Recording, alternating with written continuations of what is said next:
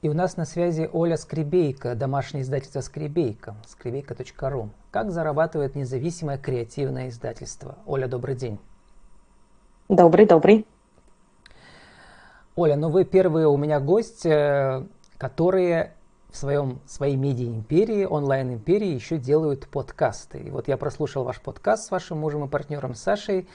И мне понравилась очень простая формула того, чего вы делаете. А вы делаете то, чего не было раньше. Так чего не было раньше? Раньше не было таких блокнотов, которые мы выпускаем в нашем издательстве. У нас узкая очень ниша. У нас эм, можно сказать, что мы создаем рынок, которого раньше не было. И это сейчас не мои слова, не какое-то хвастовство, а это цитата человека, к которому мы пришли за помощью, когда мы только-только придумали наши вот эти блокноты Tesoro Notes. А человек на минуточку консультирует Яндекс и другие крупные компании, и он говорит, ребят, но вы придумали то, чего нет. Это и не книги, это и не какие-нибудь там ежедневники или тетрадки, в которых можно писать это что-то на стыке. И сейчас я думаю о том, что вот именно создавать что-то на стыке, создавать что-то новое, чего в мире не было, но чего тебе бы очень хотелось, чтобы было, такая это формула, которая может очень здорово сработать. И вот может что-то получиться. Например, что получилось у нас. Если попробовать объяснить простыми словами, то мы делаем рабочие тетради для взрослых. Есть рабочие тетради для детей, по которым они учатся, познают мир, не знаю, там, изучают какие-то предметы.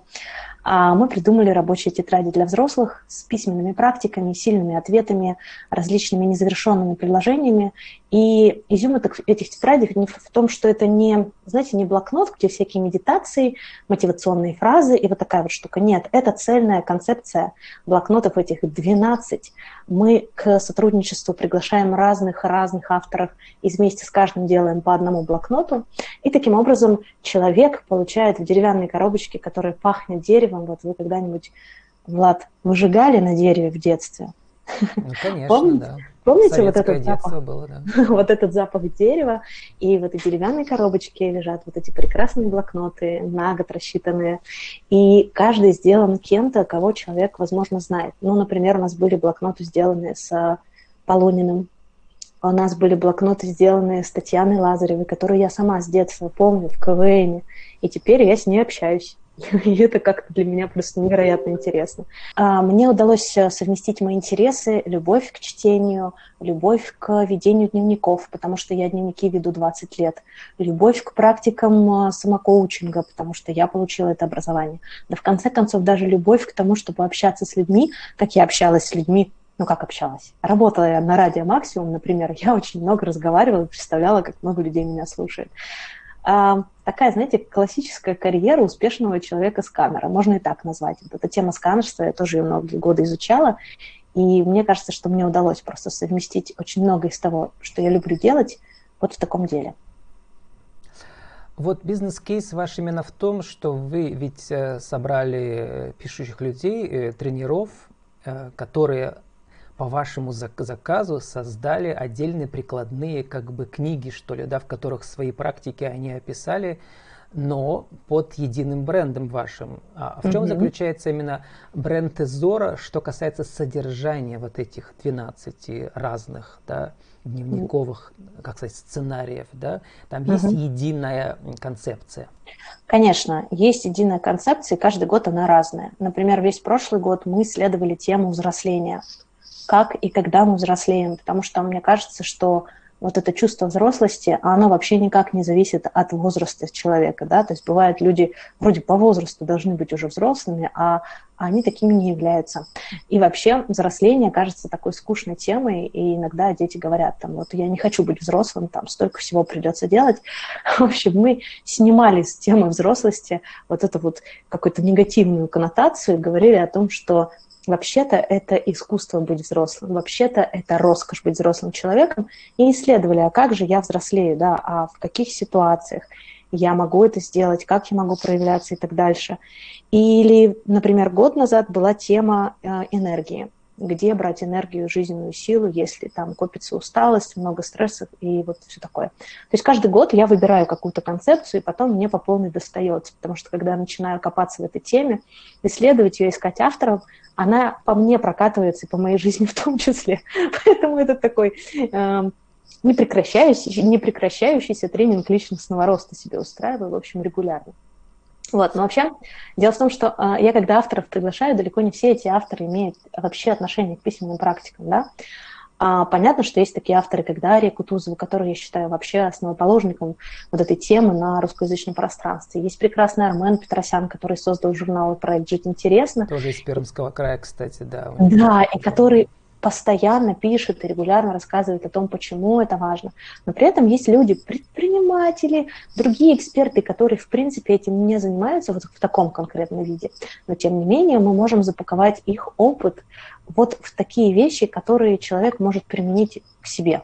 И это, мне кажется, очень ценно. Таким образом, эти люди становятся как-то ближе можно ли сказать, что это такой сценарий мастер-класса одного из 12 авторов э, месяцев, да, который как бы растянут по времени и каждый день люди, соответственно, проживают с этим автором заочно, выполняют его задания определенные и как бы постигают что-то новое в себе. Да, получается, что по сути цена коробочки с блокнотами с 12, с которыми вы будете работать год, она сопоставима с ценой, например, одной консультации, психо психологической, например, сессии.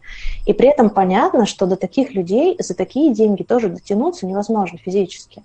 И поэтому у меня вот, например, есть подруга, тоже из Перми, а, которая покупает наши коробочки, она сама тоже работает с письменными практиками, и она говорит, Толь, ты знаешь, мне даже по сути не обязательно их заполнять. Я знаю, что вдруг, когда мне сгрустнется, вот я так посмотрю на полочку и знаю, что у меня там стоит блокнот вот Слава Полунина.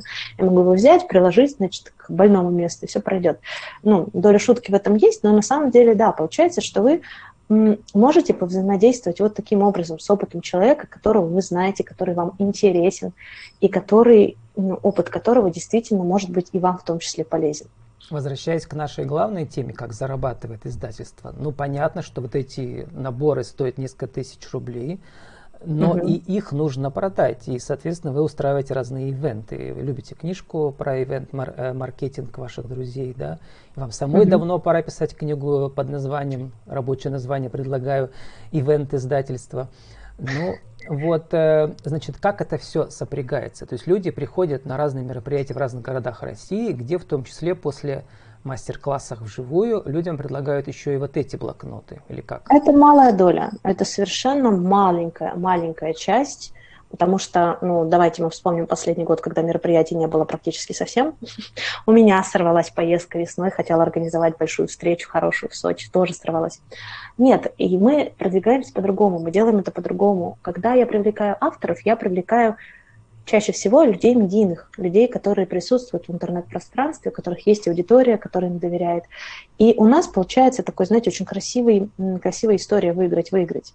А, когда я при, привношу этим людям свою аудиторию, они в своей, на своей аудитории рассказывают о том, что они приняли участие в этом проекте.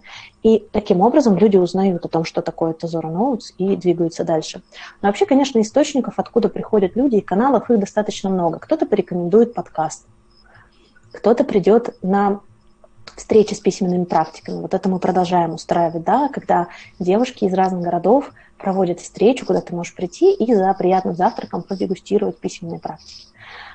Кто-то читает какую-то статью, которую я написала. А, меня приглашают писать э, статьи, да, в разные издания, я их пишу, и так люди могут узнать про письменные практики. Да просто чисто поиском пойдут, и, вы знаете, очень часто приходят на наш сайт по каким запросам, я анализирую. Вот у меня есть блокнот, что туда писать.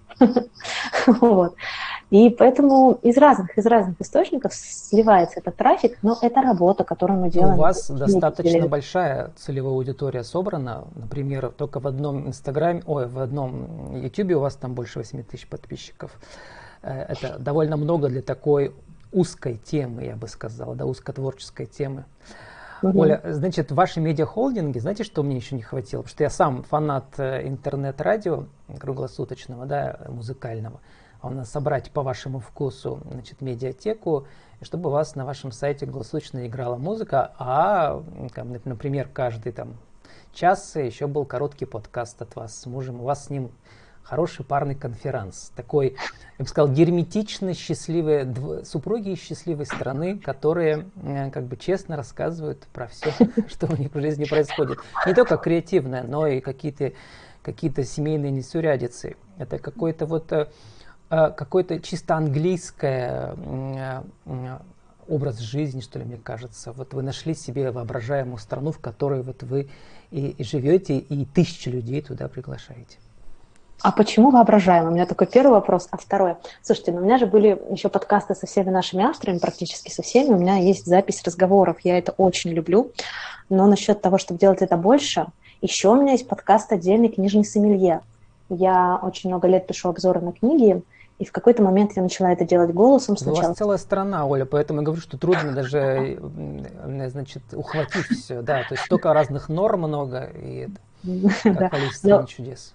Вот про книги тоже очень люблю писать, и в какой-то момент из Телеграма эти голосовые сообщения начала собирать моя помощница звукооператора, она теперь звукорежиссер. И теперь это тоже выходит отдельными подкастами. Да я очень люблю трындеть, честно. Разговаривать и писать это вот просто очень Оля, люблю. опять с небес на землю. Ну, подкаст я сам, сам люблю, да. Но как э, зарабатывают пока только трезора блокнот у вас, да, и нечастые встречи? Или есть еще какой-то новый продукт, который приносит э, реальные деньги? Ну, вот смотрите, весной этого года я придумала, когда вот вся началась эта пандемия, карантин, я придумала переживательный блокнот. И этот блокнот мы не печатали, мы распространяли его, продавали в цифровом виде. И я людям сказала, что, ребят, понятно, что сейчас очень сложно и непонятно, как справляться с эмоциями и впечатлениями. Давайте будем разбираться вместе. И была опция ну, можно было купить просто блокнот и самостоятельно его заполнять. А был такой прям целый, целым коллективом, целой командой, мы двинулись вместе, э, выполняли эти задания, обсуждали, что происходит, смотрели, наблюдали. И люди мне говорили, Оль, это как-то невероятно помогает. То есть то, что я там раньше на сессиях с психологом долго-долго прорабатывала, тут мы за счет этого групповой динамики, за счет... Это называется авторские мастер-классы у вас, да, в Zoom были платные? Это была скорее чат поддержки. У нас там в Zoom был только выпускной, на котором мы вместе включили музыку и танцевали, когда подвели итоги. вот. а, а так это чат поддержки. Это тоже, в принципе, довольно распространенная такая штука. После этого мы выпустили еще несколько цифровых блокнотов, и это было это было интересно. Но вообще, как раз в момент пандемии у людей как будто вот, ну как как будто, повысился уровень тревожности. И я знаю, что именно письменные практики – это просто замечательнейший вариант для того, чтобы эту тревожность снижать. Даже очень простой вот фокус попробуйте пописать печатными буквами. Вас настолько замедлит, настолько вы сможете от тревожности уйти в фокус, даже просто благодаря вот этому движению да, ручки по бумаге, вот это замедление, фокусировка, она поможет вот в такой ситуации, может помочь. Вот. И это один из вариантов. Что мы еще сделали в этом году? Мы запустили обучающий курс для вот этих ведущих встреч с письменными практиками. Слушайте, я, честно говоря, такого эффекта не ожидала. Мы набрали группу в два раза больше, чем мы планировали. У меня работает шесть кураторов на курсе – и он вот трехмесячный сейчас идет. И это, и конечно... без всякой таргетинговой рекламы. Вот сейчас это... нынче без этого нельзя. Слушайте, это вообще для меня идеальный кейс, потому что мы, ну, я действовала по там, современным законам продвижения, ну, ну, там, без манипуляций, без всего, я просто рассказывала, как у нас проходят завтраки, что делают ведущие, что, куда, как. Мы запустили марафон письменных практик, потому что я говорила и говорю, что чувствую своей какой-то вот миссией помогать людям находить простые инструменты для жизни, да, для развития, для прояснения проблем. Письменные практики – это такой инструмент. Я говорю, ребят, давайте рассказывать людям про письменные практики. Вот у нас был марафон «Амбассадор письменных практик». Я давала задания, люди их выполняли, рассказывали об этом. Таким Таким образом, после марафона у нас вот в марафон прошло 70% человек. Они выполняли каждый день задание 5 дней. Представляете, 70%. То есть отвалилось там совсем немножко человек, но 70% дошли до конца. После марафона я провела вебинар, на котором рассказала, что же это за завтраки с письменными практиками, как их проводить, что вы будете как ведущий получать, какие есть сложности. Все очень честно, очень прозрачно. И вот на этом же вебинаре практически мы распродали все места. И все ну, люди, вам которые пора строили... создавать франшизу. ну, это не совсем франшиза, ну, в общем, это еще один способ был вот, для того, чтобы наше дело дальше нести. Ну и самое это главное, мы же в этом году придумали совершенно новый продукт и новый проект, и э, его сейчас будем перед Новым годом продвигать и рассказывать прямым людям. Мне кажется, что это тоже нас очень в этом году должно поддержать и должно поддержать тех, кто его подарит, купит и подарит как подарок. И ну, это снова новый информационный повод и новый проект, которого еще не было. И поэтому мы снова идем создавать новые рынки. Если коротко, Оля, вот рецепт успеха для нашего интернет-радио, про которое я уже говорила, что круглосуточное, где каждый час идут вот короткие фрагменты из интервью, остальное музыка mm-hmm. классическая. А вот как заработать независимому креативному издательству? Что посоветуете? 1, 2, 3, 60 секунд найти, что вы любите, и придумать, как это интегрировать в ваше дело можно. Никак я не думала, что можно связать любовь к книгам, любовь к дневникам, любовь там, к ведению радиопередач. Оказывается, можно, и все это будет вам привлекать людей. Второе, быть очень гибкими, быстро-быстро тестировать те гипотезы, идеи, которые приходят в голову, не растягивать. Очень быстро должен быть энергообмен в вашем деле, чтобы все это либо сбылось, либо не получилось, отбросили, получилось, классно развиваем и так дальше.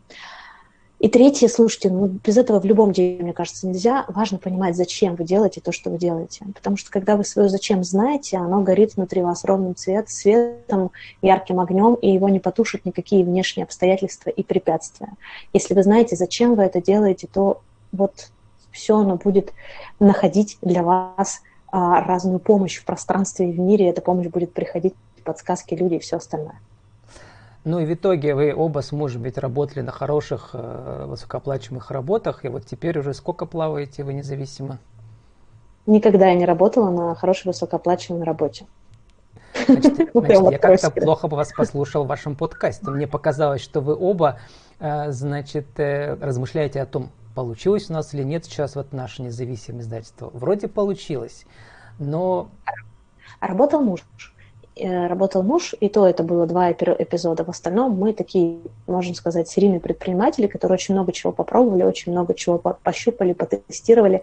В том же городе Перми «Ночная игра Дозор» два года, которые мы проводили, да. А, я не вижу себя на, в каком-то вот офисе, на какой-то позиции в принципе. Поэтому для меня это выбор без выбора. Я буду продолжать это делать, потому что я это люблю. И 30 секунд на вашу аудиовизитку. Еще раз скажите, кто вы, что вы, какие услуги, мастер-классы, как вас найти тоже для интернет-радио. Меня зовут Ольга Скребейка, я главный редактор домашнего издательства «Скребейка», профессиональный коуч, книжный сомелье, мама четверых детей. Наше дело – это домашнее издательство, где мы делаем рабочие тетради для взрослых и разные другие блокноты с письменными практиками, привлекая очень известных и интересных людей к авторству этих блокнотов. Искать нас можно на сайте www.skribeyka.ru, можно найти в интернете наш подкаст «Непопулярные решения» и погрузиться в волшебный мир письменных практик, шикарного инструмента для самопознания – прояснение мыслей, наведение фокуса и прописывание целей и к ним прихождения в итоге. Я бы сказала попасть в волшебную страну под названием латинскими буквами Скребейко. С нами была Оля Скребейка, домашнее издательство Скребейка, скребейка.ру. Как зарабатывает независимое креативное издательство. Оля, спасибо, удачи вам. Спасибо большое.